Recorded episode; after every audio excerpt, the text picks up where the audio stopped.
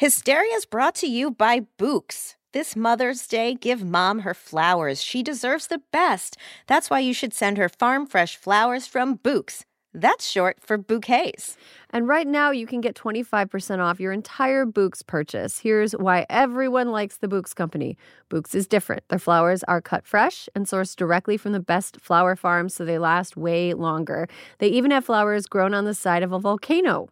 Which I love. Bouqs has modern designs and unique flowers you can't find anywhere else.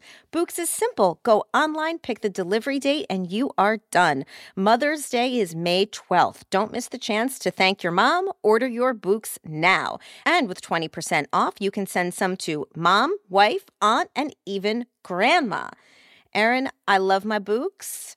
I love a flower that lasts forever, and my Bouqs arrangements really do last a full solid week. Mm-hmm. Yeah, I have. Uh, I have some sitting on my kitchen table right now, mm-hmm. and they've been there for several days. And usually, when I buy them at like the grocery store, they're sort of like starting to crap Fade. out pretty quickly. Yep not with Bouqs. They stick around. They look beautiful.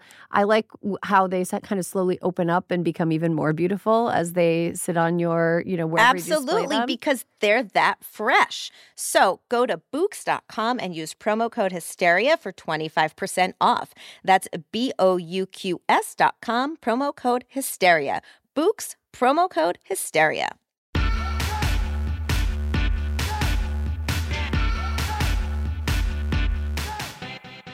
Hello and welcome to Hysteria. I'm Erin Ryan. And I'm Alyssa Mastromonaco. Alyssa, it's the last episode before the election. It is. Oh my God. Well, here's here's my question for you this week. Kim Kardashian wanted to feel normal, so she flew a bunch a bunch of her friends to a private island to celebrate her 40th birthday, where they ate birthday cake and danced without masks on. And I'm assuming that later on they hunted poor people because that seemed like a kind of island where the most dangerous game is plentiful. Um, Alyssa, what's the least normal thing you've done to feel normal in the run up to election day? The least normal thing I've done to feel normal. Okay, truly, I've started putting blush on. I haven't worn makeup in a hundred years, and I'm like, you know what? Maybe you'll look alive if your cheeks are a little pink. so, anyway, what do we think? I put it on for you guys. It's a little glow. You you are glowing. I'm glowing. Positively. Wait, can I positively can I say the biggest weird thing about the Kim Kardashian, aside from its utter tone deafness? Her list of people she brought, which looks to have needed a 747 to get to whatever fucking island she went to, it was like not an exciting list of people. Like, did she have to crowd build for her birthday? Like, why was Scott Disick there? I don't know. It sort of reminds me of a rumor I heard about uh, Lara Trump's baby shower um, oh, how she had to invite all the she had to invite all the like Trump hangers on, so her like real friends were there, and then also Diamond and Silk were at her baby shower. It just was one of those strange things. But um, yeah, I don't know. So many mysteries, so many questions about that island. But I just hope that Kim Kardashian feels at least a little bad about herself today because that sucked. Hope she feels a lot bad about herself. She should feel bad. Some stupid bullshit right there. She's got like as many followers as Donald Trump, and they use their platforms equally bad. Yeah, eat the rich. Um, yeah, eat the rich. Eat the rich, as you said.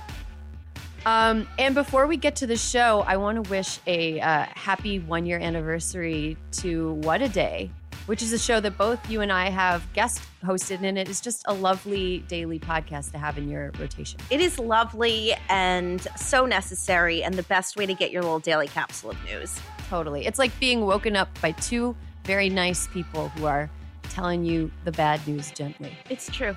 All right, let's get to the show. This week, we're joined by Professor Melissa Murray, Michigan State Representative Mari Manoogian, and Michaela Watkins to tackle the following questions. Can the Supreme Court be unfucked? Is there an art to the clapback? How is the story of a fake Melania Trump like the fifth weirdest thing to come out of the Trump White House this week? All this and more right now. Okay, big news week. The worst. Very big news week. It's it's a big news week, but also I'm in a state of just like utter dread, mm-hmm. dread and panic just on a knife's edge of being uh, at any given moment, like just spiraling into uh, anxiety. Um, So on Tuesday night, my husband and I were watching. Uh, You're the what? I'm Series. sorry, you're what? My hu- my husband. Okay, my cool, husband. cool. I'm a, I'm a wi- I'm a wife now. I've been wife. wived. Um, my husband and I were watching the World Series together, and when we first turned the game on, I was like, I, I'm like only sort of a Dodgers fan. I live close to the stadium, and I like when the local team wins, but I don't like follow them. You know, as soon as he put the game on, I was like about to lose my shit.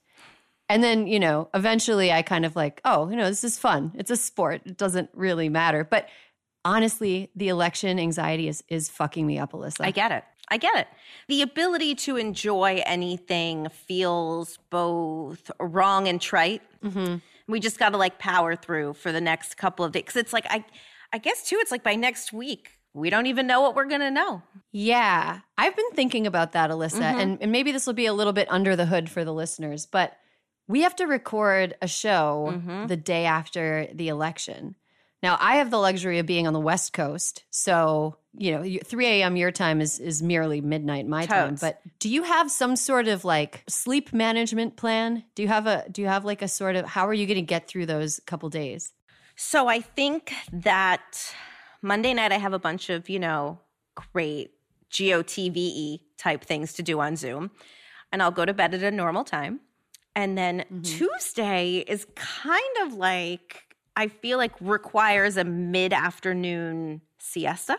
Mm-hmm. So that then. yes, after you've voted. Because yeah, we can't. I voted by mail, so I'm good. But everybody else should take a siesta. Mm-hmm. And then it's like you got to think about. you. I mean, I don't really think I should have much wine because wine's going to make me sleepy. I think weed would make me sleepy, but nothing is going to make me tense. And so I think I'm going to take a mid afternoon nap, make a meal, and then I'm going to take some of that hydrant stuff we get, the caffeine juiced up one. oh, yeah. Uh, yeah, right about like eight, nine o'clock. And then I'm just going to see where the good Lord takes me. Okay. Okay. You know, I uh I think that the siesta idea is really good.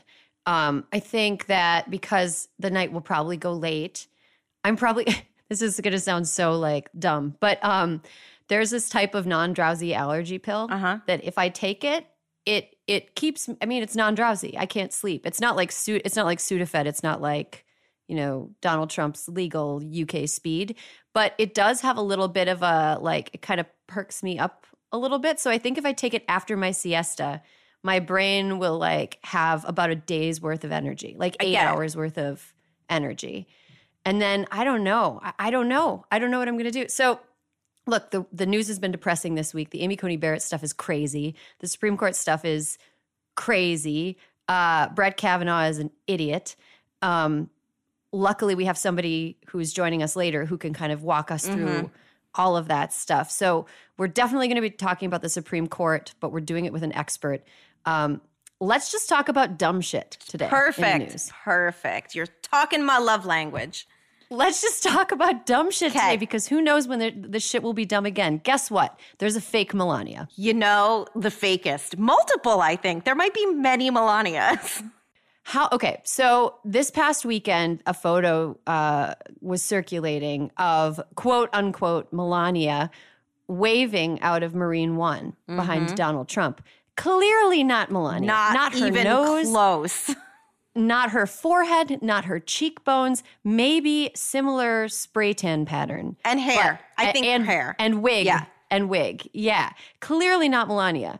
Um, and it was just like brazen. It was just brazen. It was Why? I mean, Can you just imagine? Let me just let me help you imagine the conversation with Secret Service explaining how they're gonna stay behind with real Melania, but fake Melania. Like there has to be like a fairly broad meeting about the impersonator going on Marine One and Air Force One with the sitting president of the United fucking States. Like, please understand the text change by and between Secret Service agents and other high ranking government officials. Like, damn, this shit's getting whack. Like, it's crazy. and that raises an important question because if it's not the real Melania, if it's fake Melania, she doesn't need real Secret Service. Maybe the Secret Service were also impersonators. It's They were just not actual. It was just people in suits. I mean, it's such an abomination, but also such a tribute to the fucked up world we live in that it was like barely a footnote of a story. Can you please imagine for me for one minute if Michelle Obama Michelle Obama had gotten a fake FLOTUS to go out and campaign with Barack Obama. It's insane. Oh my God. Well, first of all, it'd be really hard to find a double for Michelle Obama because she's one of the most beautiful people I've ever seen up close. Totally. And, and uh, also has the good sense to not wear fucking sunglasses in the presence of like real people. Take your sunglasses off. It's right. rude. Yeah. It's it's very rude. Like, come on. You're not at uh you're not at the Grove shopping at Louis Vuitton and trying to assert your like social superiority over the salespeople who hate you. You're the first lady.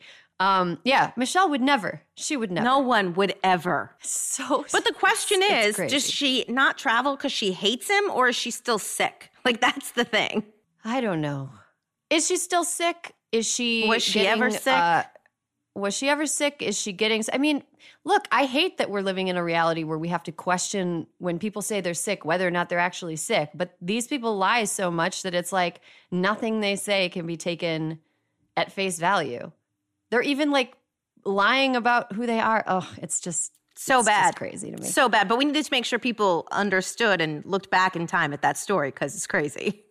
Yeah, it is crazy. Fake Melania we love you in this the oh, the way that we know how to love in this very fucked up world. Um, something a little less. Well, no, this is also stupid, but it's a stupid thing that gets to a, a root of a serious issue.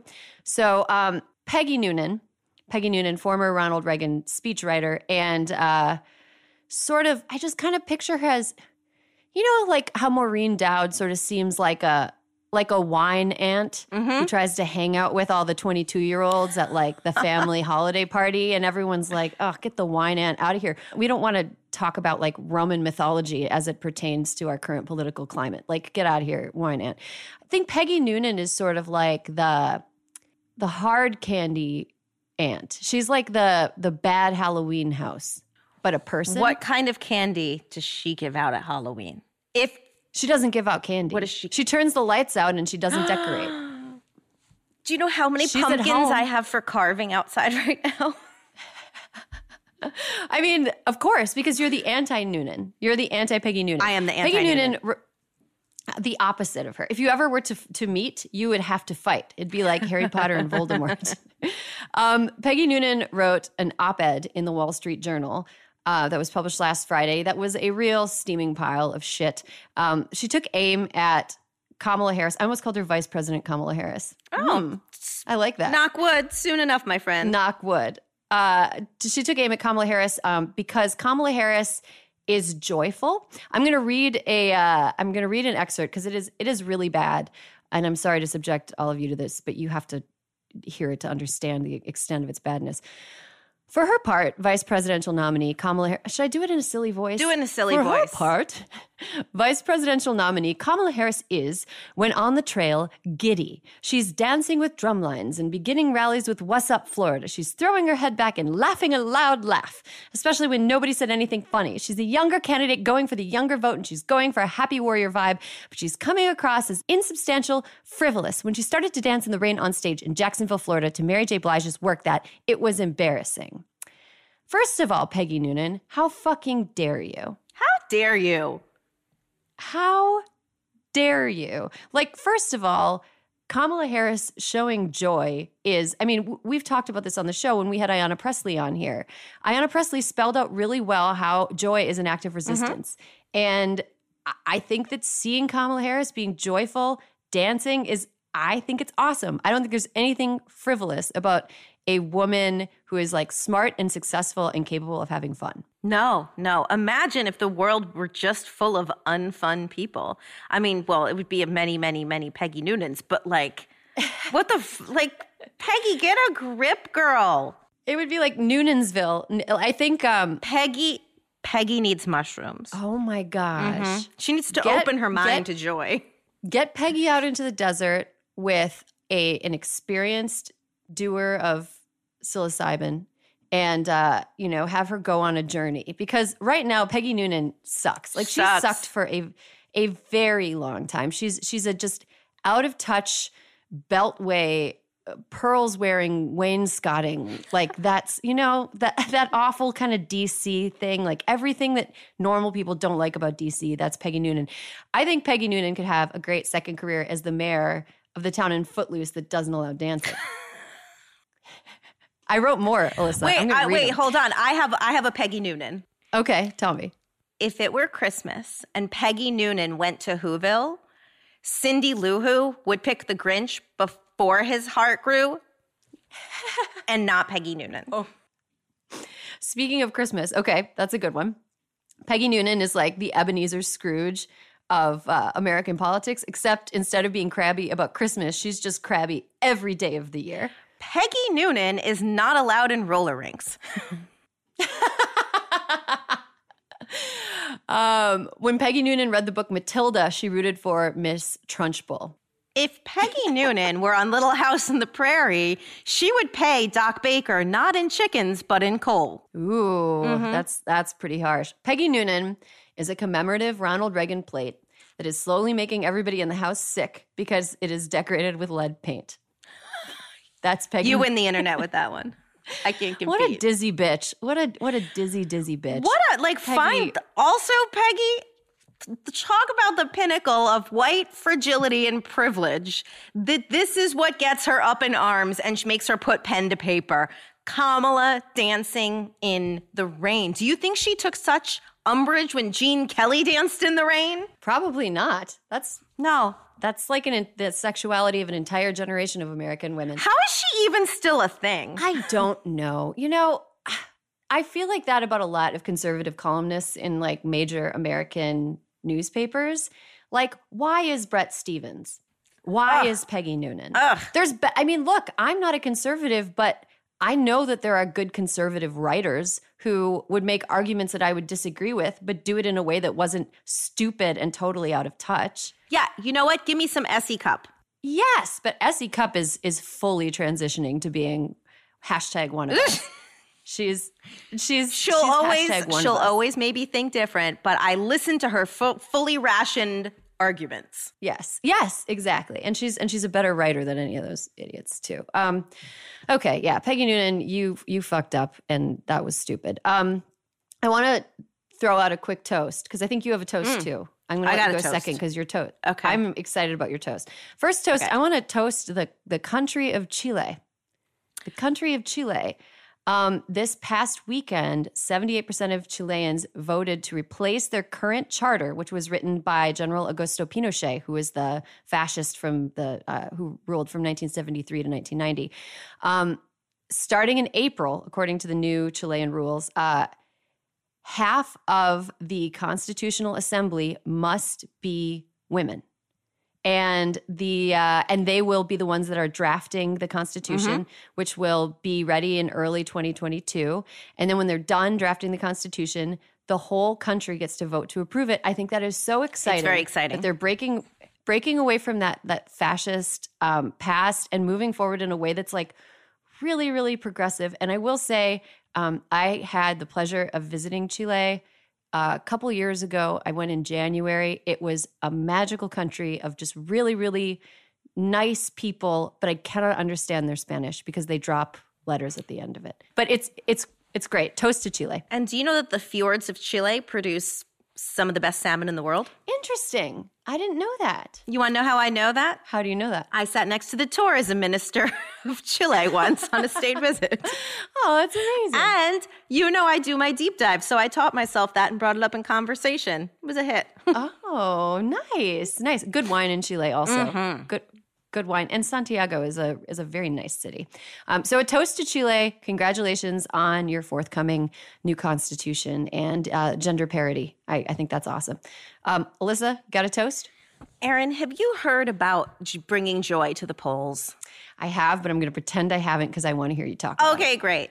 So there is a nonpartisan group called Election Defenders, which is making sure that in polling places across America where lines are way too long, but people are tenacious D in their core and sitting and waiting, they are bringing joy to the polls. They are bringing music, They are bringing musical, they're bringing like performers. They are making sure that people who stick it out online at the polls, in line, online, it's a regional difference, um, are like, are they are making voting as joyful as possible because voting should be joyful. And this is like revolutionary it feels because people are like oh my god hey what a crazy idea. But they are uh, yeah and it's very exciting. I've been helping them uh, as much as i can and i love that it's nonpartisan and you should check them out on twitter and instagram at joy to the polls. Lots of fun people have made playlists uh, that are being played will be played at polling places and uh, it's nice to see a bipartisan effort to combat voting suppression that's awesome. Mm-hmm. That is that's a great note to end the news segment on. Um, because you know you got to grab joy where you find it. Exactly. Peggy Noonan. Unless you're Peggy Noonan. Unless you're Peggy Noonan and you break out in hives around joy. you you have a joy allergy.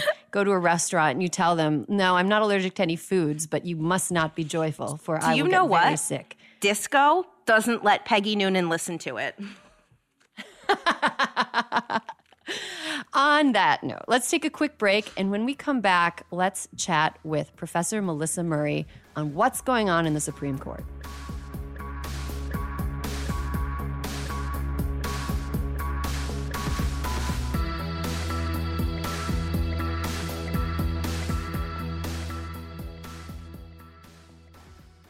Okay, we're back. Um, between Amy Coney Barrett's swearing in as a Supreme Court justice and our current Supreme Court justices really going to town on making sure fewer votes get counted, this week's news has been heavy on Supreme Court I think the legal term is fuckery. It's fuckery.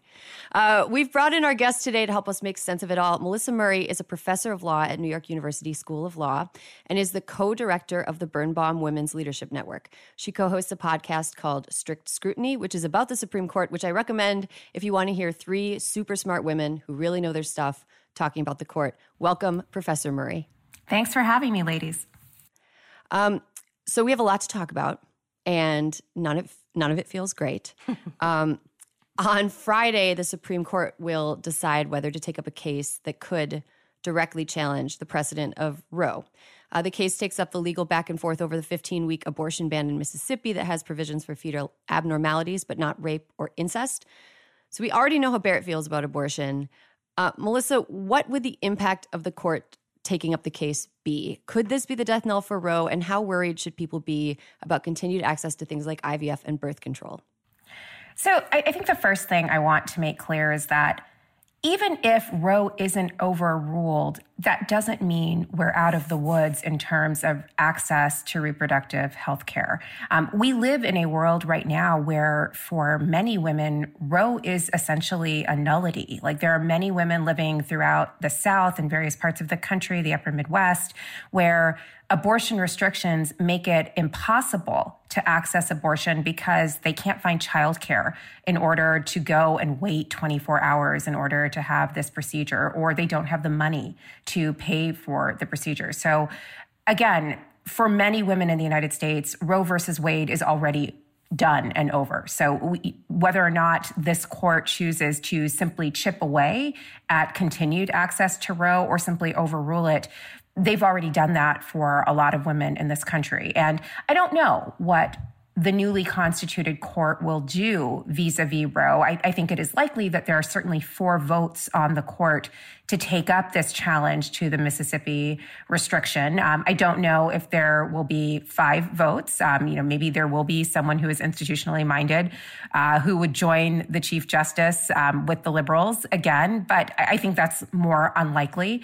Uh, I think they recognize that overruling Roe is sort of napalm for the court at this point in terms of legitimacy. Um, many Americans may differ as to when abortion should be restricted, but there is, I think, 70% of the country who believes that a woman has the right to make this choice, right? So getting rid of the choice entirely, I think, is something that the court would think very seriously about. Um, and, and, more than that, I don't think we've ever had a situation where a right has been conferred and then retracted, and retracted 50 years later after repeatedly being affirmed. Um, so I think there are a lot of different things to think about in terms of whether Roe hangs in the balance. Um, you know, whether it is cleanly overruled or simply chipped away at some more. I think the outcome is the same for women. I, I think it'll be very difficult to get access to reproductive health care unless you are very wealthy, unless you live in one of these states where the laws are more amenable to it. And, you know, I, I think that's something we all should think about um, instead of sort of holding Roe up as this kind of sine qua non of what reproductive freedom means. We should recognize that for many women in this country, reproductive freedom doesn't really exist. Hmm. In terms of what else might happen, and you know, with regard to other kinds of reproductive health care, whether it's IVF or surrogacy, you know, I think if you are one of these hardliners who believes that not only is there no right to an abortion, but that any kind of reproductive health care is anathema or tantamount to an abortion because it requires the destruction of embryos or whatnot, as IVF does, for example, I think, you know, these other procedures are not safe. Um, we've seen increasingly over the course of the last couple of years, um, even contraception, which I think many people believe is safe and sacrosanct. Um, you know, we saw in Hobby Lobby that various forms of contraception were conflated with what the court called abortifacients. Um, you know, they, they are abortion inducing. I, I, think that is somewhat overstated um, in terms of what these kinds of contraceptives do. But I, I think you see where the trend is going. Um, if abortion is bad, then anything that um, limits or curtails reproduction in some way, I think is also equally bad under that particular logic. And, and if that is the logic to which you subscribe, then you are going to have a problem with these other forms of reproductive health care, even if these are the only conduits to family formation that some Americans have. Hmm. Professor, as President Trump was hosting a brazenly political and overproduced swearing in for new and illegitimate Justice Amy Coney Barrett, new kid on the bench Brett Kavanaugh was writing a truly confusing opinion about counting absentee ballots in Wisconsin. Can you explain to listeners what happened and why it's so concerning? So, this was a really interesting concurrence. So, the Wisconsin case, I think, elaborated what was unsaid in the Pennsylvania case that was decided last week. So in the Pennsylvania case, the court split evenly four to four and let stand a Pennsylvania Supreme Court ruling that would have allowed absentee ballots to be counted up to three days after election day. There were no opinions in that particular case. We really didn't understand how what the logic was of anyone's decision. Um, we just knew that it was an even 4 4 split.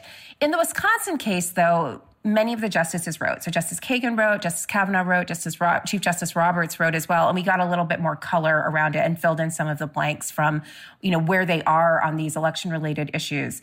And Justice Kavanaugh's conf- uh, concurrence, I think, was perhaps the most interesting because it surfaced an argument that we last saw in 2000 in Bush versus Gore, where a minority of the court, I think only three justices, um, I believe it was Chief Justice Rehnquist, Justice Scalia, and Justice Thomas signed on to this idea that um, when state courts so badly misinterpret state law, they actually are engaging in a form of lawmaking. And in so doing, they have usurped the prerogatives of the state legislatures, and only state legislatures can make law regarding elections. So when state courts, whether it's the high court or some lower state court, uh, makes a ruling that just totally fumbles the ball with regard to state law. Um, they have badly usurped upon the prerogatives of the legislature, and the federal courts are obliged to step in to correct it because otherwise, it has always been the case that because states make their own election laws, state courts are the best interpreters of election law. And that was something we saw in Bush v. Gore.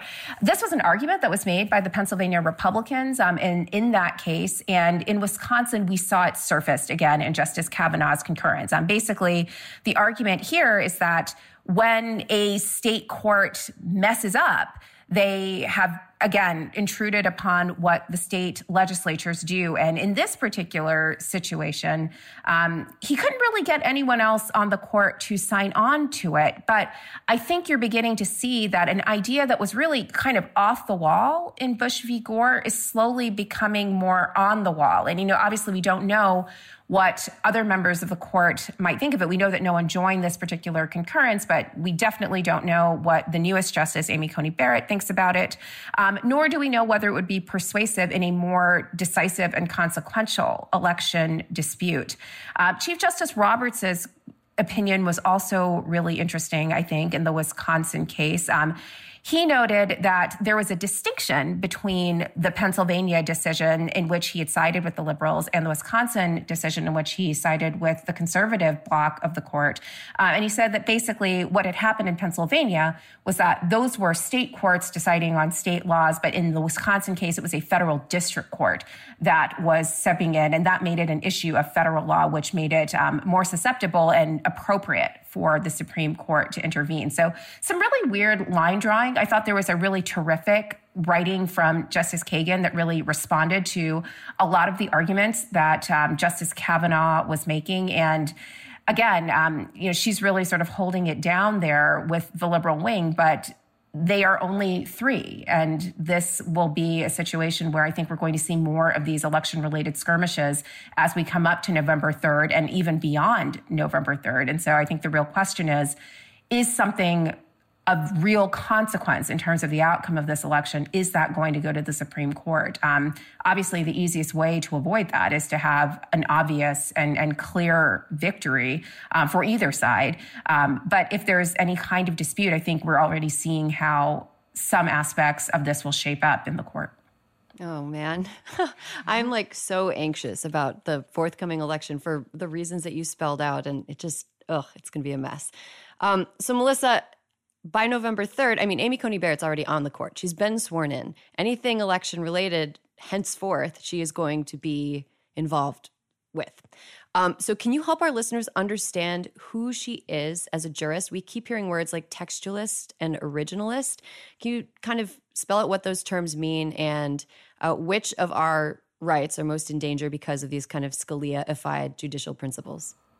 Now, that, that's a terrific question. And typically, I, I think the confirmation process is the vehicle through which the American public gets to know a prospective justice. And I don't know that we really got that opportunity in this particular confirmation process. Um, one, it was incredibly rushed. Um, two, she was not incredibly forthcoming.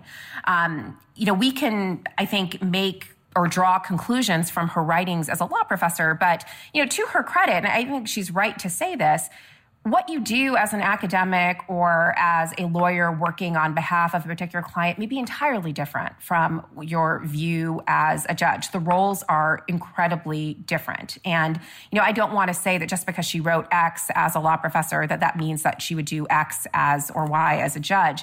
Um, but really, that's all we have to draw upon because so little was revealed during the confirmation process. And I think what we know of her, if you sort of cobble together the details from both her written record as a law professor and the limited record we have from her time as a judge on the Seventh Circuit, I, think it's clear she is very much a conservative, sort of born and bred in the conservative legal movement. She says that she is a justice or a jurist in the mold of her mentor, Justice Antonin Scalia. I actually don't know that that is true. I, I think, in terms of her views of stare decisis, um, she has said that if a decision is wrong, conflicts with the Constitution in a particular way, then it is the obligation of the court to overrule it. And I think Justice Scalia was much more in the middle on the question of what to do about past cases that earlier courts had affirmed or had decided, but that no longer sat well with the currently constituted court.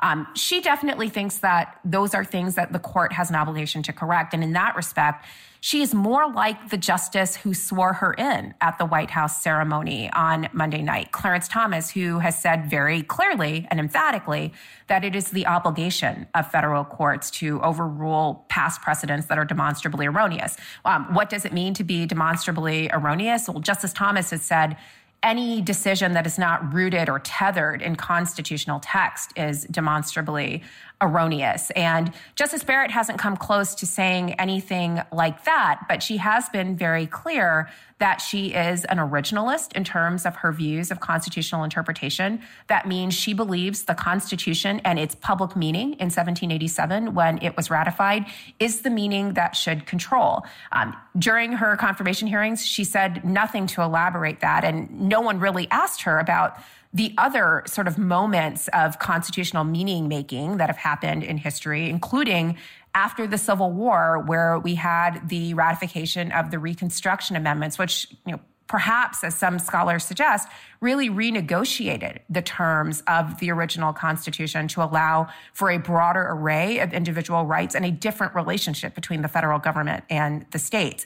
No discussion of that in her confirmation at all. So all we're really left with is, you know, the Constitution. It's 1787 is the Constitution that she would interpret and would basically execute. Um, no discussion of the fact that in 1787 she wouldn't be understood as a full citizen um, in the same way as, say, a Justice Scalia might have been under the Constitution. Um, so, you know, that's what we got in terms of her views of how the Constitution should be interpreted. In terms of her approach to statutory interpretation, which is also a big part of the court's docket, she's very clear that she was a textualist, which is to say that she believes that statutes should be interpreted according to their actual written text, the plain meaning of their written text. And this is, I think, sort of a species of originalism this idea that the text itself tells you everything that you need to know and you don't need to extrapolate or inject your own views of it. Um, the problem, though, with both originalism and textualism, I think it's really more of an, a problem for originalism, is that constitutional provisions, statutory provisions, statutory language, or constitutional language can be vague or ambiguous or incomplete. And you know, the question is, how do you fill in those gaps? Um, she would say, I think, as a textualist, where it comes to a statute, you wait for Congress to fill in that gap. Congress has to either repeal the existing statute and write a new one. That is harder, I think, to abide in terms of how you think about constitutional interpretation.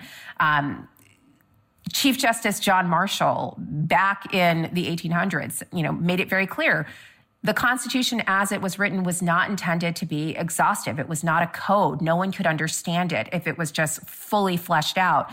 And so we have to interpret it. Judges have to interpret it. And Marshall said it was emphatically the province and duty of the judicial branch to say what the law is. And so there's a role for judges to play. Um, she never really elaborated on what that role would be. And in that sense, she sort of hewed to that famous canard that um, Chief Justice Roberts announced at his 2005 confirmation that the role of the judge is really that of an umpire to call balls and strikes. But, you know, of course, someone has to set the strike zone, and the person who sets the strike zone is arguably the judge. Uh, Melissa, there have been there's been a lot of talk in the news about what cases, if any, Amy Coney Barrett should recuse herself from, as she's been appointed by a president up for reelection one week before said election. What is the precedent for recusals? Are there any examples of similar moments in SCOTUS history where justices did or did not recuse? So, this is a tougher question, I think. Um, there are judicial ethics rules that confine and constrain the judges of the lower federal courts, but they don't apply to Supreme Court justices. Um, in recent memory, I can think of one case in which a or two actually, in which a justice recused. So Elena Kagan recused herself from the affirmative action cases, the Texas affirmative action cases, because as Solicitor General, she had been intimately involved in litigating those cases, and that seemed obvious. Likewise, in 1996, in United States versus Virginia, Clarence Thomas recused himself because his son Jamal was a student at the Virginia Military Institute, and, and that seemed obviously appropriate.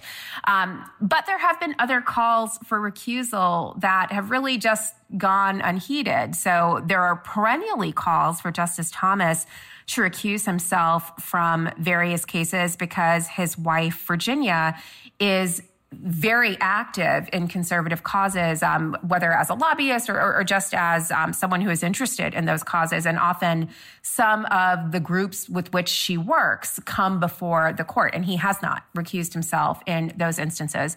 Um, I think there were also calls for Justice Ginsburg to recuse herself with regard to cases involving the Trump administration because she was on record um, before the election of 2016 being quite critical of Donald Trump. And she, of course, did not not recuse herself either. So I think the real question is when are the optics so obviously poor that the court understands that the legitimacy of any decision it would make would be imperiled if a justice were to take part in the decision making. And, you know, if that's the barometer, I think in this particular circumstance, um, the calls for recusal, and there's already been a call for Judge Justice Barrett's recusal in the Pennsylvania case, I think those are pretty clearly strong calls given what it would look like for someone to weigh in on an election related dispute in which the person who nominated her is one of the litigants and more importantly has said things that suggest that one of the reasons he wanted that person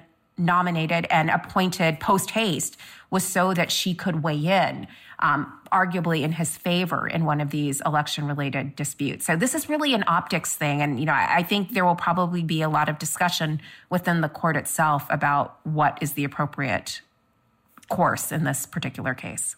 So just to just to be clear, there's no actual uh, consequences for not recusing yourself if you should. Like if John Roberts really, really thought Amy Coney Barrett should recuse herself, could he like go into her office, turn a chair around like the cool teacher, and say like, "Now listen, Girl. kid, you're new around here." Like, w- would there be like intra court dynamics uh, where maybe justices were trying to make a case for Amy Coney Barrett to recuse herself or not recuse herself? I'm, just getting very strong Sister Act vibes with Justice Kagan going in like, girl, you in danger. you know, I, I, don't know. I mean, I, I, think that's that's the best answer I can come up with. I think um, it is very likely that Chief Justice Roberts, who I think of all of the justices, um, is very, very concerned about the court's legitimacy as an institution. Um, he does not want the court to be viewed as partisan. I think he understands that everything that has happened over the last month is really bad for the court. I mean, if you just think about the conversations we are having and the conversations we had a month ago, the tenor of those conversations are very different. I, I know lots of people who I think of as institutionalists. Um, they're progressive, they're liberals, but they're institutionalists. And a month ago, the idea of structural reform of the courts would have been anathema to those people. And now they are talking about it um, in, in terms that I think were unthinkable just a month ago. So, in just a month, I think we've really seen the valence of the conversation and discourse change a lot. And I think he knows that. He cannot be unaware of the shift and what it means for the court. Um, you know, the court is unusual among the coordinate branches in that Unlike Congress, it does not wield the power of the purse. It can't withhold funding. Unlike the executive branch, it doesn't have the power of the sword. It you know, cannot raise armies in its defense. All it has to make the public abide by its decisions is some sense that those decisions are legitimate. And, you know, we saw this in Bush v. Gore. Half the country did not agree with that decision, but everyone went along with it because they viewed the court as legitimate. For this decision, whatever this decision is, if there is a decision that goes to the court to be viewed as legitimate by the entire country, I think the members of the court understand that they have to be viewed as being outside of the fray. And given the circumstances, that might not be possible if everyone on the court participated in the decision making. Mm-hmm. Okay, so I'm going to end on one quick light light topic, I guess. Um, how are you staying sane between now and the other side of this election? Well, you know, there's so much Zoom school. Zoom school is a balm for the soul. Like I, I have a seventh grader and a fourth grader doing remote school. I, I, I, don't know. I mean, that's a really tough question. Like I am staying sane. I, I mean, I guess I go for walks and stuff, but I, I think this is really a troubling moment. Um, I know so many women who are really struggling right now to balance their family commitments um, with their work commitments, and it's not always cashing out. Um, you know, I know some people who have decided to take a break from the workforce, and you know that was not a decision made lightly. Um, I think there are a lot of people who really feel there are no good choices in this moment, um, and I don't know. I, I, stay sane just because there isn't an option. I mean, I have this family I have to take care of. I have this job I have to do, and I'm hoping for a better future. Um, you know, one in which I can leave my house without a mask on. That you know, I don't have to worry about not seeing my elderly mother because you know I might infect her. You know, that's really just what I'm hoping for. I have my eyes on the long prospect of maybe like we come out of this and we come out of it better than we went into it. But I think this is a really difficult moment. And, you know, part of maintaining your sanity is just acknowledging that this isn't normal and this isn't this isn't what we signed up for in a lot of ways. Mm-hmm. I mean, yes, and how. Um, Professor Murray, hopefully you can come back again on the other side of this troubling time and talk to us because this is a great conversation. You always have so many interesting things to say. So thank you for joining us, and uh, let's let's have you thank back you again. Thank you so sometime. much. Thanks for having me, ladies. Okay, before we take a break, we asked you listeners to submit your pet issues to us, issues that you care about a lot, that you think more people should care about, and you sent us some pet issues. So let's get to a couple listener pet issues now. Let's hear from Emily. Hi, Hysteria team. My name is Emily and I live in New York City. My pet issue is child marriage in the United States. I work for an organization called Unchained at Last, which focuses on ending forced and child marriage in the US. And most people don't know this, but 46 US states still allow for child marriage under the age of 18, and almost 248,000 children were married in the United States between 2000 and 2010. So we're going state by state and trying to eliminate the dangerous loopholes that allow for children under 18 to marry. And, you know, this is crucial legislation to protect children and specifically girls from lifelong repercussions and consequences of this terrible human rights abuse. And it's something that the United States needs to change and needs to change now. For more information on Emily's pet issue, you can visit www.unchainedatlast.org and we will put a link to it in the show notes. All right, we have a pet issue from listener Shannon. Hi, Hysteria. This is Shannon in Southwest Michigan. I just want to say my pet issue is the fact that this pandemic is going to have long term, lasting consequences on the gender pay gap. So many women I've known, including myself, has changed careers or quit jobs um, so they can take care of children. We know that responsibility um, falls mostly to women. Um, I quit my job after being furloughed for eight weeks because the thought of coming back and having to care for my then eight month old um, and have a full time job at the same time made me break down into tears. So I did what was right for my family, and I'm still happy with my decision to become a stay at home mom. But how many other women are having to make this exact same decision? And then how many women are going to get passed over for promotions because they didn't go above and beyond during the pandemic because they had to care for children? Anyway, that's my pet issue. Thanks for listening. Yeah, the gender pay gap has been on my mind a lot as well. I think it's been on a lot of people's mind. And we could probably do a whole show about that. And we probably will on the other side of the election. Okay, let's take a break.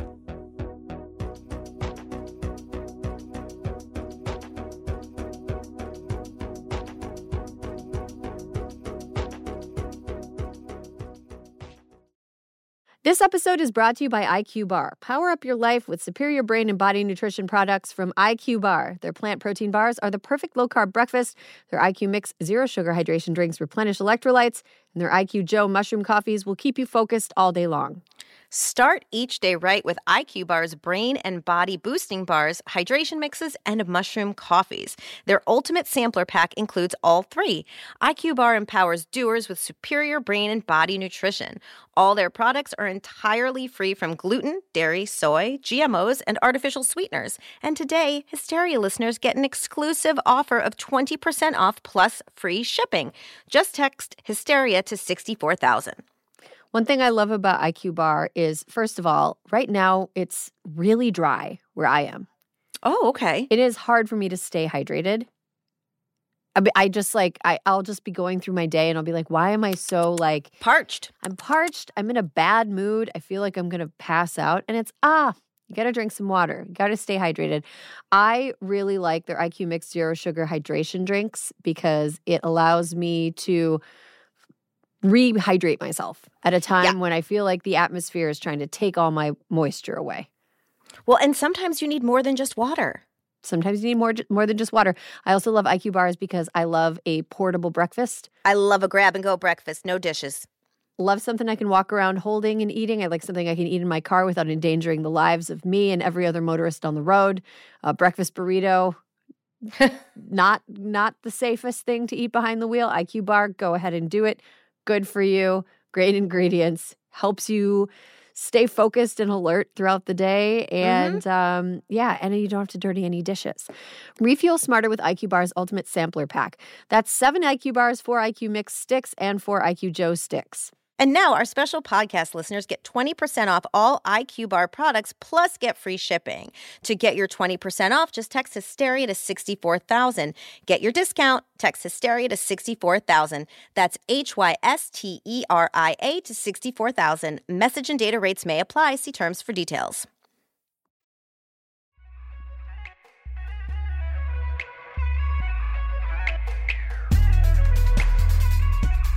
Okay, we are back. Alyssa is still with me. And uh, joining us is one of our lovely panelists who listeners of the show know. You can see her in The Unicorn on Thursdays on CBS, or you can catch the first season of The Unicorn on Netflix. It is Michaela Watkins. Hello, everybody. A week to go before the election. How you doing? You know, um, I'm back at work, so I have like a built-in distraction into my life. And then I work all day, and I'm trying. I watch The Social Dilemma, so I'm trying to not be on my phone all the time um, for a variety of reasons. But um, while I'm at work, that is, because then I just go in. You know, when it's time to shoot, I go in and I'm really angry. So, and we're doing a comedy. Uh, so I put it down, and then I come home to a tsunami of terrible, terrible news. So, um, so I'm like good for 13 to 14 hours of the day. And then I'm filled with existential dread. And then I go to sleep. Well, it's good you're able to sleep. That's that's an accomplishment in these. uh, But today I feel hopeful. That's good. I feel hopeful waking up to news that, that, that Trump, you know, left thousands of followers out in the cold. yeah, that was crazy. Um, it was Party a good foul. metaphor. Yeah, it's like that is a terrible host, but it was, you know, just how I imagine. How I, I went to a agency meeting one time, and they said everything I wanted to hear, and then I was like stuck in this big glass building, and I couldn't figure out the exit, and I stood alone in the hallway, and I went, "Hello." And nobody came out. And I was like, this feels like a metaphor if I were to sign with these people. And I didn't. oh, it's good. If they if you get trapped in a hallway, that's a, that's a sign that maybe you should try to remove yourself from that situation. Yeah, they were all just like, here's everything you want to hear. And then they went back in their offices and ignored me. And I was like, oh, goodbye. Yeah. Well, I think that was a wise. It was probably a wise decision. You know, the Trump story, the story of Trump. Uh, what were they? Rally attendees? Yeah, Nebraska. Yeah, getting stranded just in the middle of nowhere in Nebraska. Kind of. Uh, it, it dovetails well. Yeah, like octogenarians who had to walk four miles to their car. Oh man, not not great, but uh, dovetails well with wh- what I'm about to say. Um, so right now in the world, it seems like the biggest assholes are the ones in power, and the only principle they have is to continue being assholes at all times. Um, so in a world of you know assholery, there's something really cathartic about watching people uh, get a piece of somebody's mind. Like I'm talking about what the kids would call a clapback, or what a person in a movie in the 1930s might call the old what for. now you're talking my language. the old what for with that arch mid Atlantic accent that never existed. Okay, today we have a special guest who knows a thing or two about shutting down a rude man because she just did it. even though it's a school, it's a voting issue as opposed to just a school issue. Different? We, al- we also have the right to protect ourselves, Charlie. Go ahead, Mari. Go ahead, Mari. Yeah, um, I was speaking, but anyway, I, you know, this is just a common sense issue. I can't understand for the life of me why we're having an argument about how we need to have guns at polling locations. She currently represents District 40 in the Michigan House of Representatives. Please welcome to Hysteria, Mari Manoogian. Thanks so much for having me. I'm so excited to be here. We're super excited that you joined us this week. Can you, so if our listeners haven't seen the clip, can you kind of describe what happened? Yeah. So um, I am frequently a guest on a political radio show that I sort of liken to like a Bill Maher, but like on local television. So if that gives you a flavor for how out of hand things can get sometimes, it's called Let It Rip, uh, which I think is hilarious. and um, and so uh, you know the whole point of the show is that there's you know two very diametrically opposing viewpoints um, and so this this clip is of me um, talking about a an order that came from uh, secretary of state jocelyn benson regarding um, the banning of uh, open carry at polling locations throughout Michigan. Now, for context for our listeners, um, we actually had a court decision come down uh, yesterday and it's uh, struck down that ban on open carry. So, um, you know, we're concerned about voter intimidation at the polls, um, especially with firearms. But anyway, this uh, Second Amendment attorney was uh, the other guest that was on the show. And I've seen him in our House committee before. I serve on the Military and Veterans uh, and Homeland Security Committee in the House here in Michigan. Um, and so I'm quite used to his antics. And uh, it was an early Saturday morning, and I kind of had had enough. Yeah. So that's how that clip happened. Um, and he was rude and talked on top of me, and um, I had had enough. So I, you know, summoned everything I had in me and just said, "Stop talking." Good for you. And he stopped. I don't. I mean, it happened a couple of times, but um, you know, it, it, just I kept saying, "No, I'm talking." Just I'm talking. Actually, it was I was speaking. It's my turn to speak, and he asked the question of me, so it's my turn to speak. And um, he got very angry and pushed his face right up into the camera and uh, looked entirely ridiculous on morning television. I got many text messages from Republicans and Democrats who said that he was totally out of control. Hmm. So um, it felt really good to have that support from both sides of the aisle. You're uniting the state of Michigan by uh, shutting down unreasonable men. Was was that um, was that segment at all inspired by Kamala Harris in the VP debate?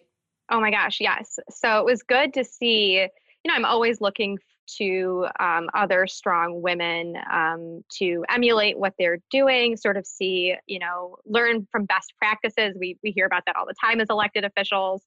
Um, and so seeing how she was so effective at doing that gave me a lot of strength and courage to do that. But, you know, like I see it all the time when I work in the House, right? I, I work with a lot of really strong women, um, particularly on the Democratic side here in the Michigan legislature. And, but, absolutely Kamala Harris's performance against uh, Vice President Pence in that debate was um, something that I took to heart when I was on TV that day.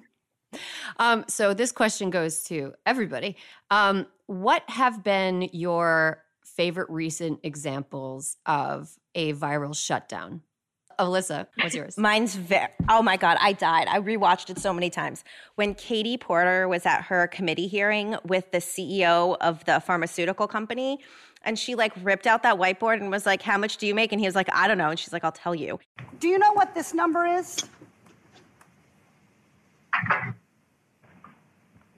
I. Does it ring I any bells? But I, I think you're referring to my compensation in some way you know, Uh, in some way, this was your compensation in 2017 for being CEO of Celgene. And that's a lot of money. It's 200 times the average American's income and 360 times what the average senior gets on Social Security. And then she went through systematically explaining to him how his bonus, his multi million dollar bonus, was directly related to raising the prices on drugs necessary for people to live. And his face mm. got red and she grew larger and larger. And it was just like, she's like, that's it, I'm done. We're good. I got, I'm done. We're good. And he was just like, but, and she was like, no, no. Prices up, bonus up. We're good. It was great. I loved it so much. Michaela, do you have a favorite like viral clapback shutdown moment?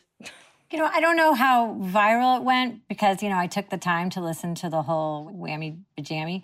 But the uh, when AOC, you know, really took the time to uh, deconstruct why being called a bitch was mm. offensive and used her time on the floor to to do that and it really explained to so many people and really kind of checked every box and on every level of why he's an asshole and why it's systemic and why it's a problem and what it does for the future generations of women and why he's a scourge and I just thought that was like the most beautiful constructed takedown uh, in a while, and and done with such um, grace and panache. In front of reporters, Representative Yoho called me, and I quote, "a fucking bitch." These are the words that Representative Yoho levied against a congresswoman. And that's when we start to see that this issue is not about one incident, it is cultural. It is a culture of lack of impunity, of accepting of violence and violent language against women, and an entire structure of power that supports that. So, His name mm-hmm. was Yoho. Oh yeah, Ted Yoho. Right? You know what he was before he served in Congress? Yeah. Yes. Yeah. Thank you. Yes. You know what he was before he served in Congress? He was a large animal veterinarian. Oh, I was going to say joke. he sounds like an after-school snack. he does. His after-school snack would probably be a lot more like pleasant than the actual guy who is who sucks. Um, you know, my favorite recent uh, viral moment of somebody kind of standing up to the man. Um, is not an elected official. She is an activist who attended a Kansas City Board of Police Commissioners meeting this week. I don't know if you guys saw. Her name is KJ Brooks, mm-hmm. and um, she literally goes down the entire oh. board and insults every single one of them. Um, I'm not nice and I don't seek to be respectable. I'm not asking y'all for anything because y'all can't and won't be both my savior and my oppressor. Um, I don't want reform. I want to turn this building into luxury low cost housing. These will make some really nice apartments to me. Firstly, stop using black children as photo opportunities because they're cute now, but in 10 years, they're black male suspect in red shirts and khaki shorts. Eating cookies and drinking milk with children does not absolve you of your complicity in their oppression and denigration, Rick Smith. It was it was a it was a thing of beauty. So after I saw the clip, I got in touch with her on Instagram because sometimes social media is good, and um, she said that if people want to support her activism, they can just check out her Instagram. She's going to be posting some like organizations today. Her Instagram is kjg.brks. So she she was just uh, it was like jaw dropping. It was leads. theater.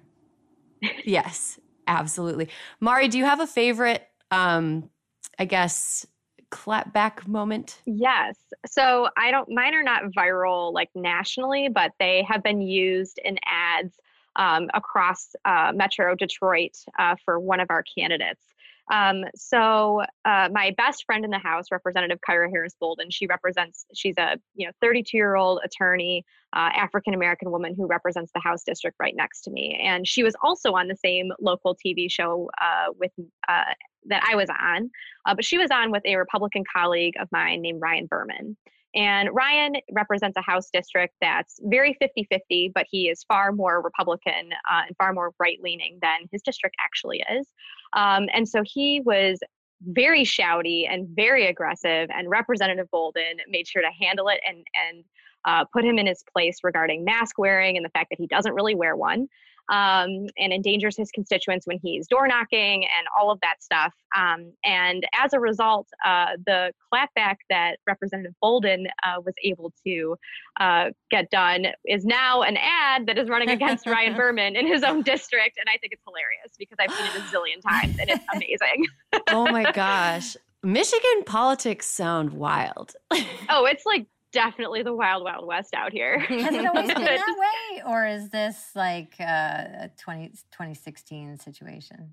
Yeah, I mean, I think part of it is um, this whole new wave of folks that had gotten um, that were elected in 2018, right? So we flipped a bunch of state house seats where four seats away from taking majority here. So the pressure is on for the Republicans to hold their majority. And as a result, um, you know, their antics just keep getting crazier and crazier. And uh, we have Governor Gretchen Whitmer, so she's sort of our backstop. And so as, you know, we've gotten closer and closer to election day, um, the things that some of these folks are doing on the other side of the aisle just keep getting more bizarre. Um, obviously, seeing the Senate Majority Leader say ridiculous things about our governor, even after there have been death threats uh, made against her, and there was the wild FBI thing that happened where they foiled that plot to assassinate her.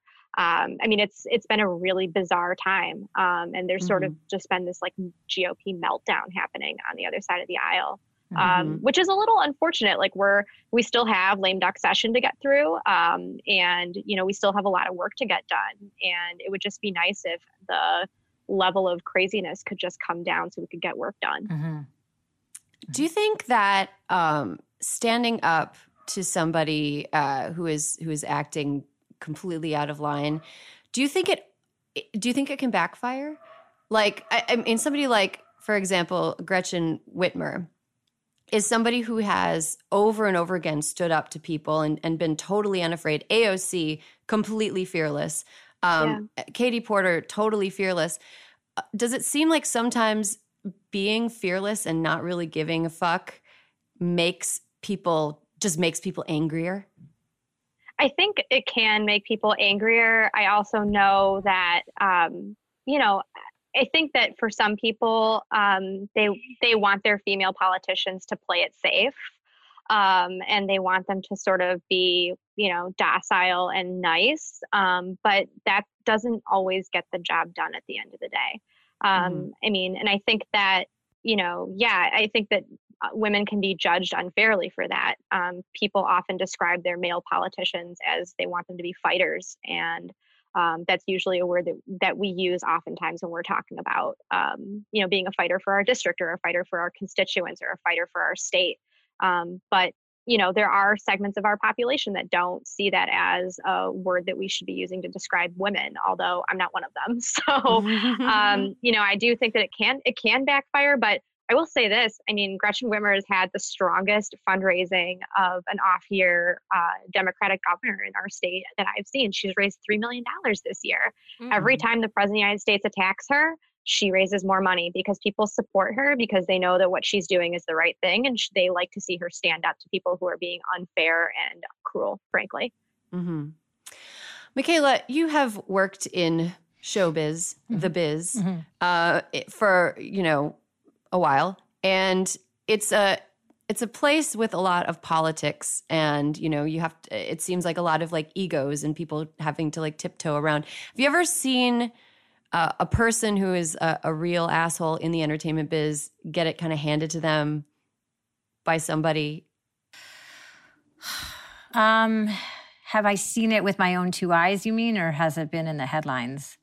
Uh, it can be something that you've seen or heard about or um, that yeah, I mean, you know, with like people like like comedians and things like that, people like that who've crossed the line and then had other people come out and and and and speak their mind. I mean, talk about it backfiring. I, I I've seen a lot of people try to stand up to, you know, speak truth to power, and it has backfired. You know, um, I have a friend, Arden Myrin, who was uh, introduced on stage uh, by uh, someone describing her tits and um, t- completely denigrating her before she even hit the stage. And by the time she got onto the stage and was, you know, about to do her set, she was so demoralized and so.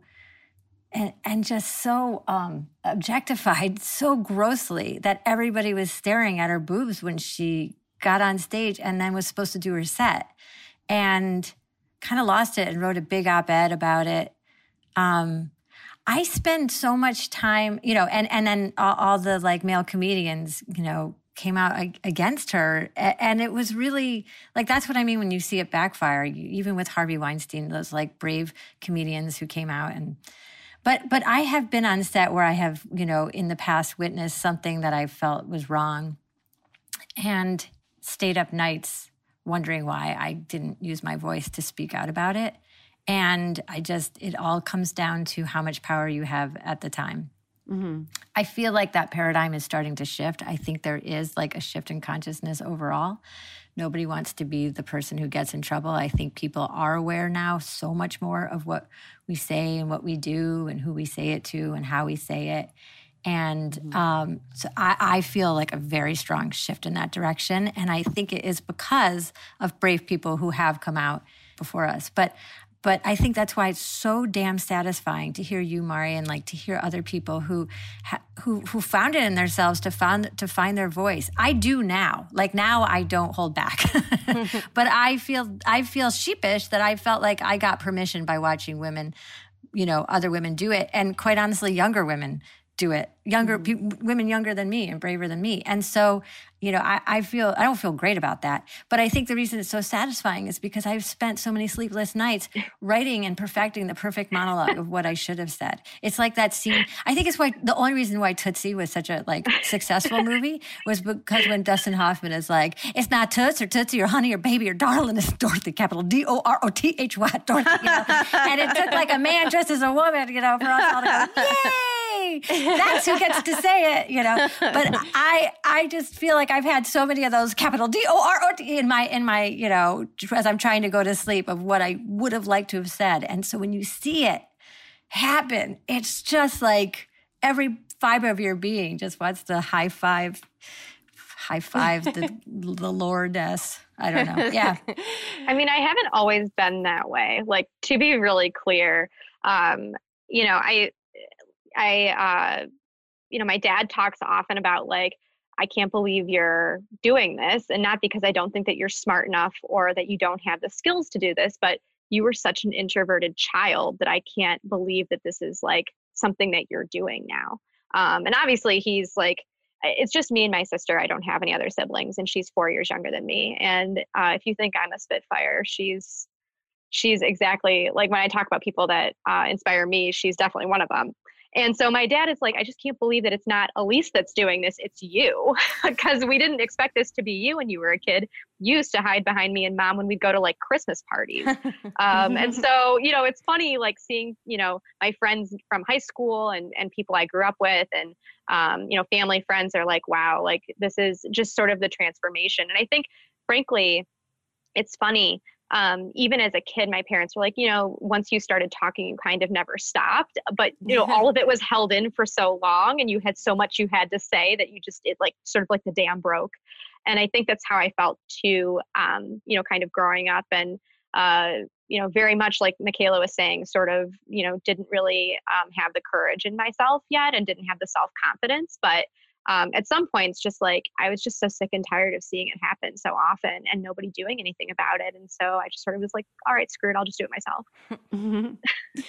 Alyssa have you ever had uh, you've you've rubbed elbows with some pretty powerful people. Um, have you ever had to stand up to somebody? Have i ever had to stand up to somebody? And if it was on video would it have gone viral?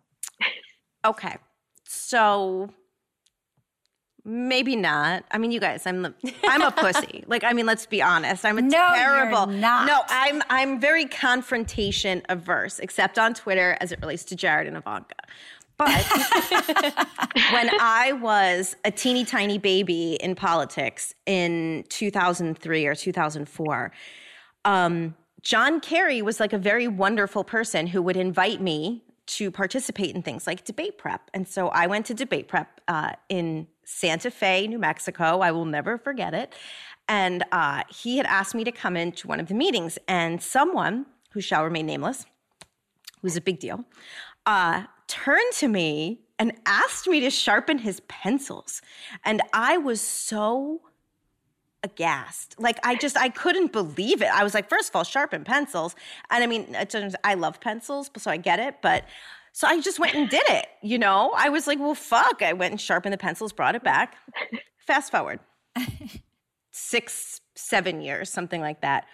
This person gets promoted or invited into the Obama administration, and he and I are in a meeting uh, for which I completely outrank him. And I'm like, what are you going to do, Alyssa? What are you going to do? Are you going to pretend like it didn't happen or are you going to say something? So I came in and he's like, oh, hey, how are you? And, and, understand anything he wanted, whether it be a parking space or something more important, I controlled. And I was like, ah, oh, it's good to see you. You to ask me to sharpen some pencils? And he was so confused and like, what are you talking about? And it's like, I said to him, I go, you'd said that to me in 2004, and I remembered it every single day. And I can't, I never said anything at the time because I was so stunned. So you need to know your words matter. And he has like a child now and he's like i can't believe i said i'm so sorry. And then the problem was he just tried to apologize to me every day for two years. I was like don't worry. Because... i'm like don't worry i'm not going to tell barack obama the story which was what i feared was his real motivation. Don't tell obama i was a big dick. That's my that's my real oh, stand up to him story you know, it's funny, like just listening to the three of you talk about like the standing up to people, not standing up to people, um, and thinking about the times that I've had to stand up to people. I I feel like it's I think about I, I, worked in a in a place that that had an editor who was kind of emotional. He he was kind of an emotional person, but in a good way. I feel like having a person who was a boss who was like emotionally invested in like the work that we were doing and he would have an emotional response sometimes to stuff if he didn't like it. It kind of made me feel like if i was feeling frustrated or sad that i could express it because that was like the way that things were communicated there. I think like civility culture politeness culture is kind of the enemy of uh, progress because it keeps people who are um, harmed by the system from feeling like they can stand up. Like I feel like standing up, part of the reason it's so thrilling, part of the reason your heart beats so fast, part of the reason that you spend the rest of the day thinking about it is because you're challenging something. Mm-hmm. Like you're challenging somebody that is more powerful than you. You're challenge you're you are confronting like the politeness that you're expected to display and you're rejecting it in favor of like trying to pursue something better. Um I wanted to close with this question though. Like viral clapbacks are super fun to watch and share and remember and, and trade like trading cards. Um, but do you think that they can give people a false sense of positive change? I'm not talking about the actual act of speaking up. I'm talking about like the uh, how common it is to every once in a while see like these you know viral moments. Is there a danger in getting too excited um, about stuff like this without following through? And then what's the difference between um, actually taking a stand and grandstanding? You know what I've been sort of noticing lately is let's take Kellyanne Conway for example, right? I, I, I this came to me on a hike where I just thought you know, in theory, right? She stands up to all these guys. You know, she'll she'll like get in in in uh, uh, Anderson Cooper's face and whomever else's face, and she'll she'll just go off on them. And and I'm like, why don't I? I know why I don't root for her because everything that comes out of her mouth is a lie and um, and garbage. But it, taking that aside, like, why don't I feel like good for you? At least like good for you in the sense that you're not afraid of these, you know, powerful anchor men, right? And the mm-hmm. reason is, is because this is the toxic version of speaking your mind in the sense that she is, have you noticed? She's never going head to head with a woman. She is mm. never, ever, ever, ever seen. I don't think. May, Alyssa, am I wrong? Because no, I there's only one example that I can think of. Well, I was going to say it feels really calculated because what she does and what the women who that we're all rah rah rahing don't do is they don't use it as poor me, I'm a victim. It is, you can tell they're mustering every single molecule in their body to find their voice to say, you don't get to do this to me anymore. And what Kellyanne Conway does is she lies and she berates and she scrambles everybody's eggs. And then in their, you know, in their head by just yeah. saying gobbledygook. And then when they come at her and go, but this, then she's like, how dare you? How dare you hurt me? Mm-hmm. And then she's a wounded woman, right? And then it makes them look like I'm not going to get anywhere fighting with a woman. That's just not a good look right now. So they back off. And then she continues to just spew lies.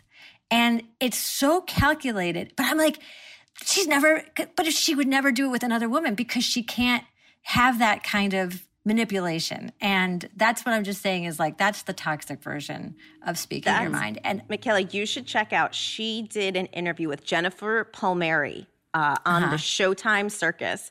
And Palmieri, who I've called Palmieri since I met her a million years ago, she does this interview with her. And every time Palmieri goes after her, she goes, Jennifer, Jennifer, you know what it's like to be against the men. I mean, like she she did this like sisterhood thing, and Palmieri It was like, "Oh, hey, yo, no, we're not the same, girl. Yeah. Like, you can stop."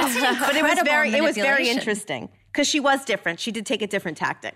She took a different tactic Yeah. and and and and it's all manipulation and i think people can smell authenticity a mile away especially um, people coming up now like we've seen it all so yeah, I, I i don't know i don't know if that answers the question Erin i apologize No, I, I think that it definitely does. Mari, it looks like you had a thought. Yeah, I mean, I've been thinking about this, and like I've replayed this clip that I I did like over and over in my head a bazillion times, and I just did it again. And you know, I think for me, like I think I took it like right up to the line. Um, frankly, like you guys have been covering this um, on Hysteria and on Crooked, but like just more broadly, the kinds of attacks against um, you know members of our legislature that have been happening in Michigan, where you know folks are showing up with guns and they're hanging out in our gallery intimidating us as we're you know trying to do our jobs that sort of thing.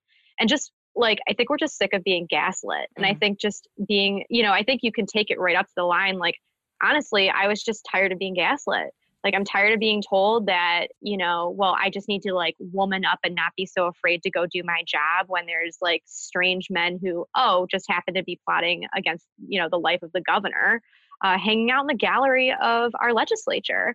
Like i just keep being told you know my myself and my colleagues keep being told that like this is no big deal. Um, and in fact you know you did have the opportunity to have security with you and you did like at some points like some like i just couldn't take it anymore. Um, and whether or not that was like you know uh, something that would backfire or whatever at some point like i was just tired of not saying like not connecting the dots for people. Um, and yeah maybe it could backfire. We like i said we're four seats away from winning the chamber and we're running you know candidates in these republican districts that need to be flipped. And maybe maybe that isn't what voters want to hear. I, I mean at some you know i you you can't always know exactly uh, what the secret sauce is that's going to get you uh, a win but you know in my heart of hearts in michigan we just want people to be honest with one another and so for me um, whether this backfires, I guess we'll find out on Tuesday. But uh, for me, it was like, I'm just sick of being gaslit. I'm sick of watching my colleagues being gaslit. And uh, it was just time for me to stand up and, and do the right thing. And, you know, yeah, I'm, I'm really tiny. I'm like five feet tall and uh, I'm a woman. And so, you know, I'm not a particularly intimidating person on my surface, but you know, I have colleagues who are African American, I have colleagues who are Arab American, and like these kinds of things that are happening to us in legislature, like it was incumbent on me in that moment to take it as far as I needed to go to make it clear to the people that we were sick and tired of being gaslit.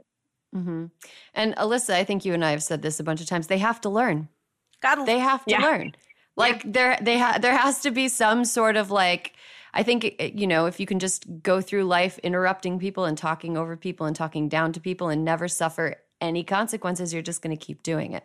we have an episode this season on a CBS comedy about white fragility. Like that is because people are they're learning. Like people have to learn and now they and now they're starting to learn. I there's not a world in which a, an episode like this would have been written for, you know, yeah, a happy family Like, comedy. So when is that airing? Um let's see. It's our third episode and uh, I think we start airing in about 3 weeks, so 6 weeks from now. Yeah. Nice. Five or six I'm excited for that one. Okay. We have to uh, take a break, but before we do that, um, if the three of you could tell off one person on camera, who would it be? Who's who's somebody that needs a telling off that you would like to to issue? Alyssa? Ivanka. Just just give me three minutes. She has no business. She has no business having the job she has. She has no business then getting the job and being like, you can't criticize me, and thinking that she's ever, ever going to be welcomed back into the community that she had in New York because she is dead to us. she can't sit with us. Can't sit, Cannot can't sit sit with with us. Regina George. uh, Mari? Yeah, well, along that same uh, line of thinking, Tiffany Trump is actually coming to my hometown in a couple of days. Um, and so I, I think I would have to add her to my list of people um, because everybody was doing the poor Tiffany thing because, uh, you know, everyone sort of felt like she was sort of unwelcome with the Trumps. But she's out here doing a breakfast with Tiffany's in Birmingham in my hometown. Which Audrey Oh. Hepburn is rolling in her grave at this whole It's breakfast wild. with Tiffany's thing. Audrey Hepburn is spinning so fast in her grave that she's creating a magnetic field. We can feel it from here. Oh my Well, god. Well, it's fine because she'll probably have to drive by my dad's eight foot Biden sign on her way into town. So that'll be fine. Uh, Michaela, who would you tell off if you could tell off a, a famous person?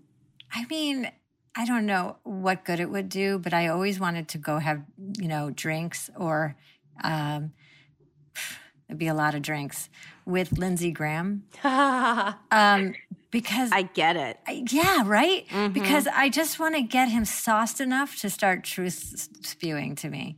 And I feel like that guy like I feel like I would know how to chit chat with him because because I don't know why. I don't know what it is, but he does have this sort of um look, I'm going to be straight with you kind of thing that he does, you know? And I feel like I would I would just like let him think he had me for a while, you know, like that he was being straight and then just keep going shot for shot with him and then just just stay on him until he couldn't let up and then record it and play it for everybody and just find out what what he's doing, what he's thinking cuz I I think that man does not honestly give a shit about anything. I think he really genuinely died about 10 years ago and just stopped does like all this is just gravy in a game for him. Oh man. Like now my brain is going and I think about all the like smug like beltway dipshits. Like Newt Gingrich. I would love to yell at him.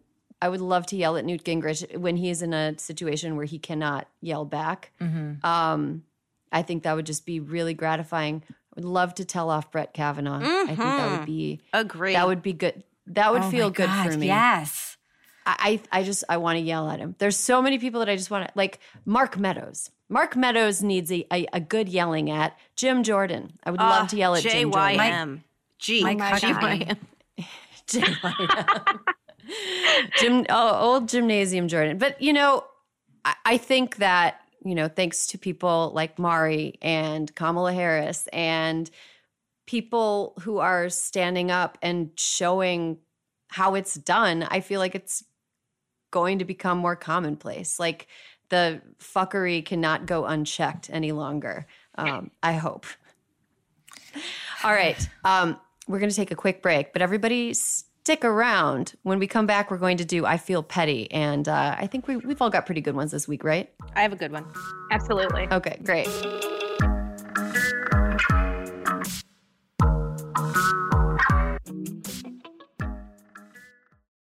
They say plants like music. Yeah, no, like really, they, they respond to the vibrations of it, which means that this playlist you're listening to, the plants are too. You know what else plants like? Organic soil from Miracle-Gro. It's made with all the best stuff like wood fiber and compost. Plus, it's OMRI certified organic, which officially means it's made with superior ingredients. And when you give your plants the stuff that makes them happy, they won't judge you on your iffy playlist. Hear that, plants? So go ahead and give them Miracle-Gro.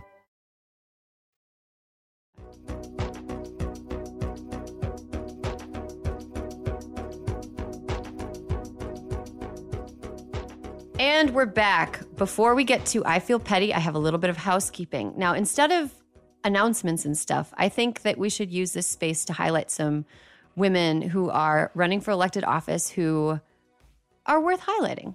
And they're in competitive races. If you have a couple bucks to, to throw at them down the stretch, you should consider doing it. So uh, we're going to highlight a few of them. Let's do it. First one I want to highlight is named Desiree Tims. She is running to represent Ohio's 10th congressional district. Um, a fun fact about her she was inspired by her grandfather, who was forced to leave school at age six to support his family as a sharecropper in the deep South. Um, and Desiree became the first in her family to earn a four year college degree. She's been endorsed by Obama, Kamala, Cory Booker, Kirsten Gillibrand, Emily's List, and the Sierra Club. Um, she has more money than her opponent, Michael Turner, but the race is leaning Republican.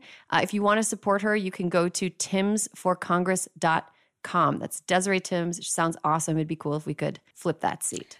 Another woman, friend of Hysteria, Abby Finkenauer, who I had the oh. privilege of meeting uh, in Iowa two years ago when I spoke there.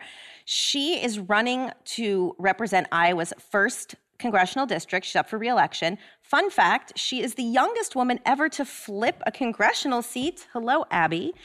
Uh, wow. She's been endorsed by the Human Rights Campaign, Sierra Club, Emily's List, Everytown for Gun Safety, and Barack Obama. The first district is one of 31 U.S. House seats that Trump won in 2016, and a Democratic candidate won in 2018 midterms.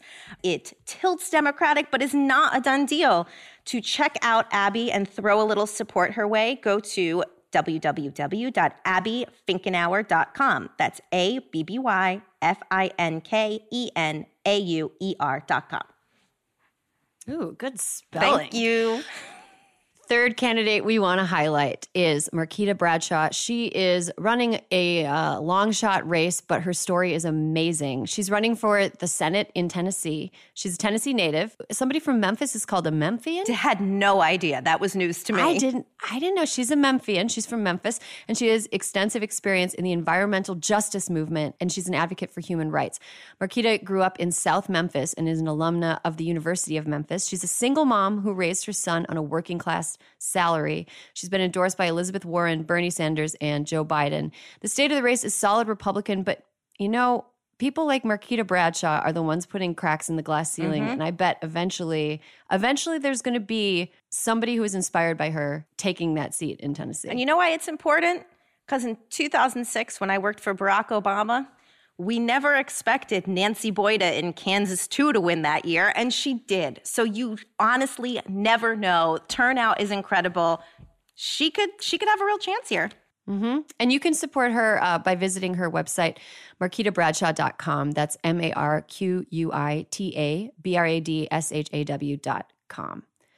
Okay, we are in the home stretch of the election, Alyssa. Mm. Aside from casting our own votes, what's most important for all of us to be doing right now is making sure the people in our lives and the people in key areas that will make a difference in the results of this election get out there and vote. So I'm talking to you, Wisconsin people, Michigan people, Arizona people, North Carolina, Wisconsin, Arizona, Michigan, Florida.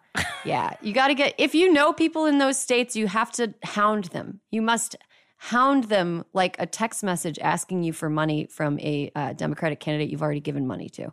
Um, if you go to the volunteer hub at votesaveamerica.com slash volunteer, uh, anytime between now and election day, you can find opportunities to help get out the vote whenever you're available. That's votesaveamerica.com slash volunteer to find all your options. And, you know, in the meantime, hound everyone you know. Make sure they're voting. Make sure they're voting. Do it. Okay, House has been kept. Uh, now let's do I Feel Petty. Um, Alyssa, do you want to go first? What, what's your petty well, thing this week? Me? Oh, sure. Yes, I'd love you. to. So on Wednesday, the New York Times posted, I swear to God, the picture of five refrigerators, the inside of five refrigerators. And they were like, which one belongs to a Trump voter and which one belongs to a Biden voter? And okay, I get the need for like light content. I just found it so offensive. Like mm-hmm. everything about it, it's like someone had organic raspberries and someone had Cool Whip. Well, as someone on Weight Watchers, Cool Whip's one point, and so I have that in my freezer. what are you trying to say? So it was very clear where they were leading people to, and I just thought it was like so tacky and like beneath and it was just so bad so bad a week from the election that's the best you can do i was very i was really agitated by it it would have been more accurate if they were like, which one belongs to a QAnon supporter? So much QAnon better. Yeah. I mean, like all of those things that were in there are like typical things that are in a Midwestern house. No, I mean you should. So, like, what does that say? If you look at the photos, there is scene setting going on.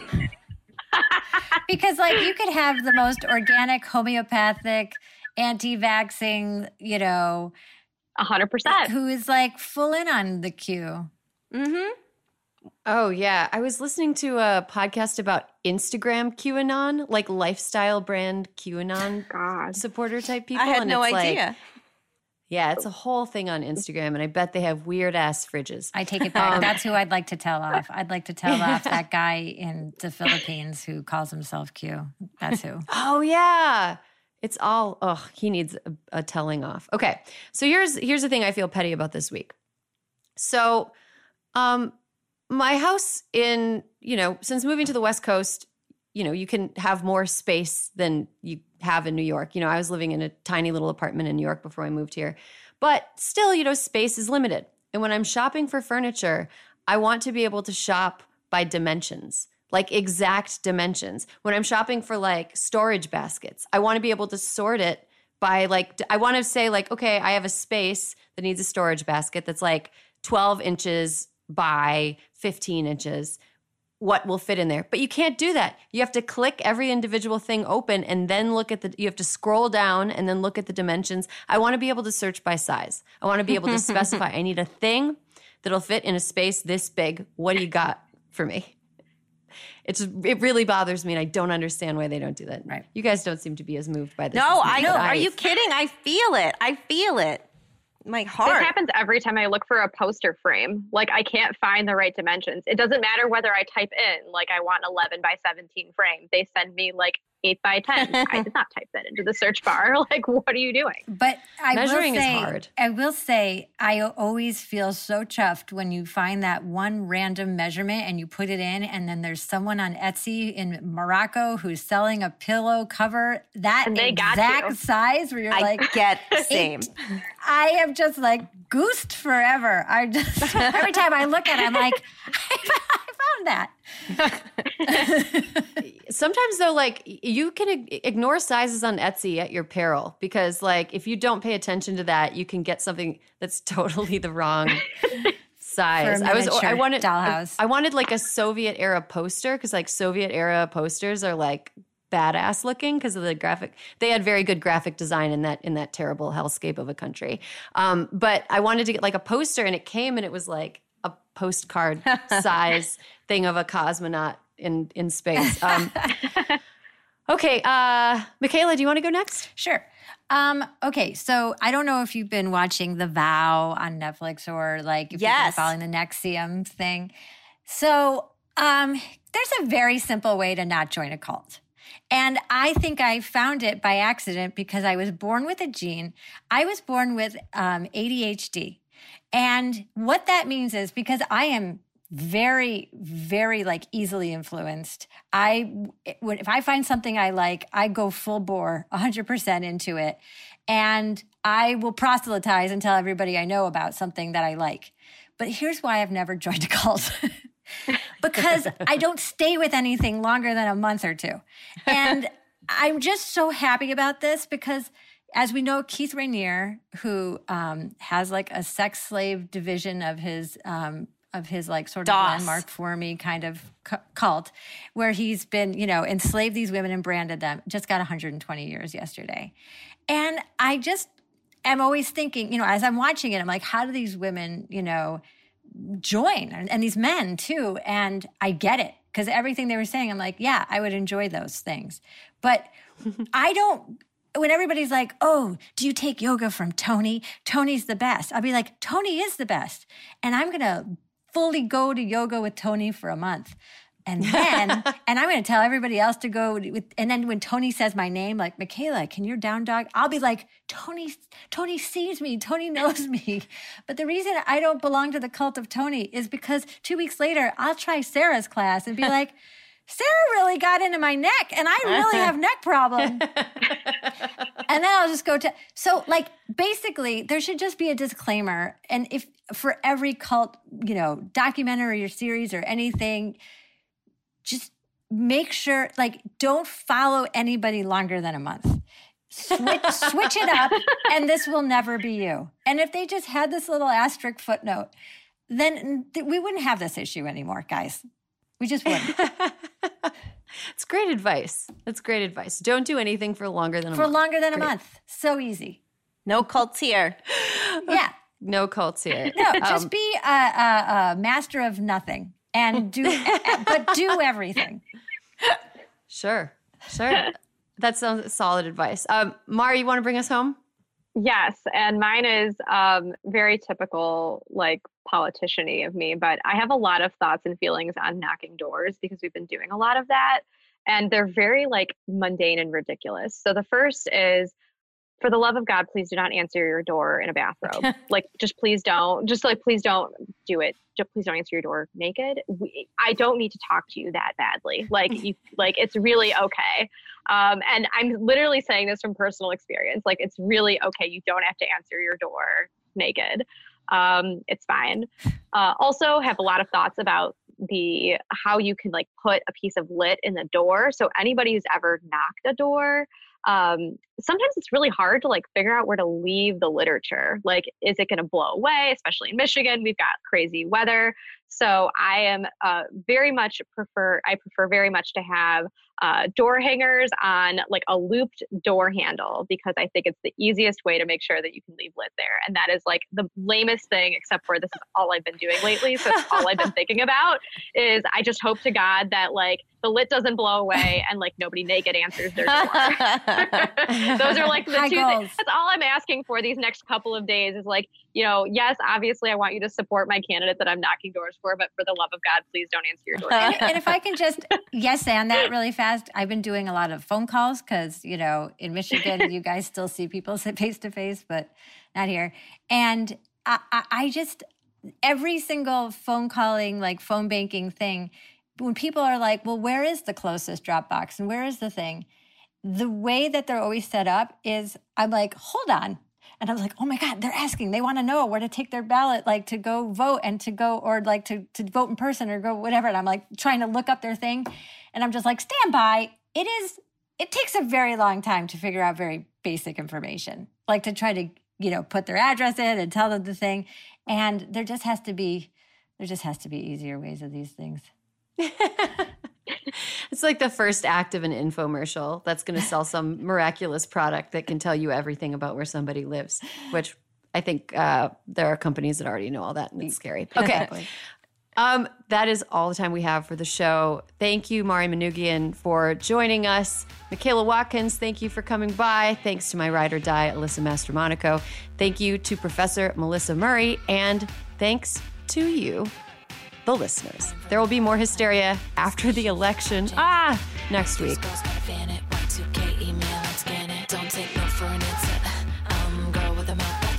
Hysteria is a crooked media production. Caroline Reston is our producer. Our executive producer is me, Erin Ryan.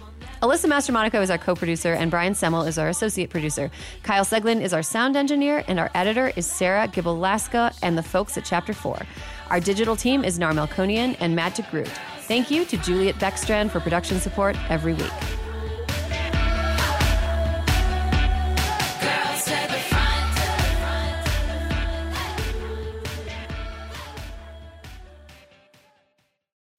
Hi, it's Martha Stewart. You know, I spend a lot of time thinking about dirt. At 3 a.m., at all hours of the day, really. What people don't know is that not all dirt is the same. You need dirt with the right kind of nutrients. New Miracle-Gro organic raised bed and garden soil is so dense, so full of nutrient rich, high quality ingredients. Miracle-Gro is simply the best.